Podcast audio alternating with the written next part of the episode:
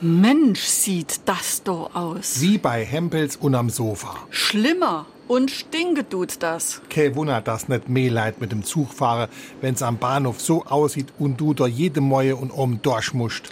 Alles verschmiert und mutwillig kaputt gemacht. Ma Kind meine, du hätte die Vandale gehaust. SR3. Warum wir so reden. Wie ma schwätze. Wenn von blinder Zerstörungswut die Rede ist, werden oft die Vandalen zum Vergleich herangezogen. Die Vandalen waren eine germanische Volksgruppe, die in der Spätantike ins Römische Reich einwanderten und dort mit ihrem jungen König Geiserich im Jahr 455 zwei Wochen lang Rom geplündert haben sollen. Das ist überliefert. Wie das Ganze aber genau abgelaufen sein soll, da gehen die Meinungen dann auseinander. Verschiedene Quellen berichten, dass die Plünderung gar nicht von blinder Zerstörungswut gekennzeichnet war und der schlechte Ruf den Vandalen erst später angedichtet wurde.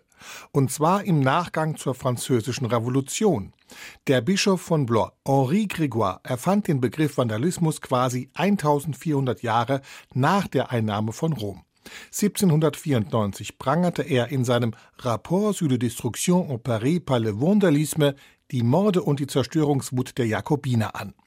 Der Begriff Vandalismus kam so in Mode, dass er kurze Zeit später von der Académie Française ins Wörterbuch aufgenommen wurde.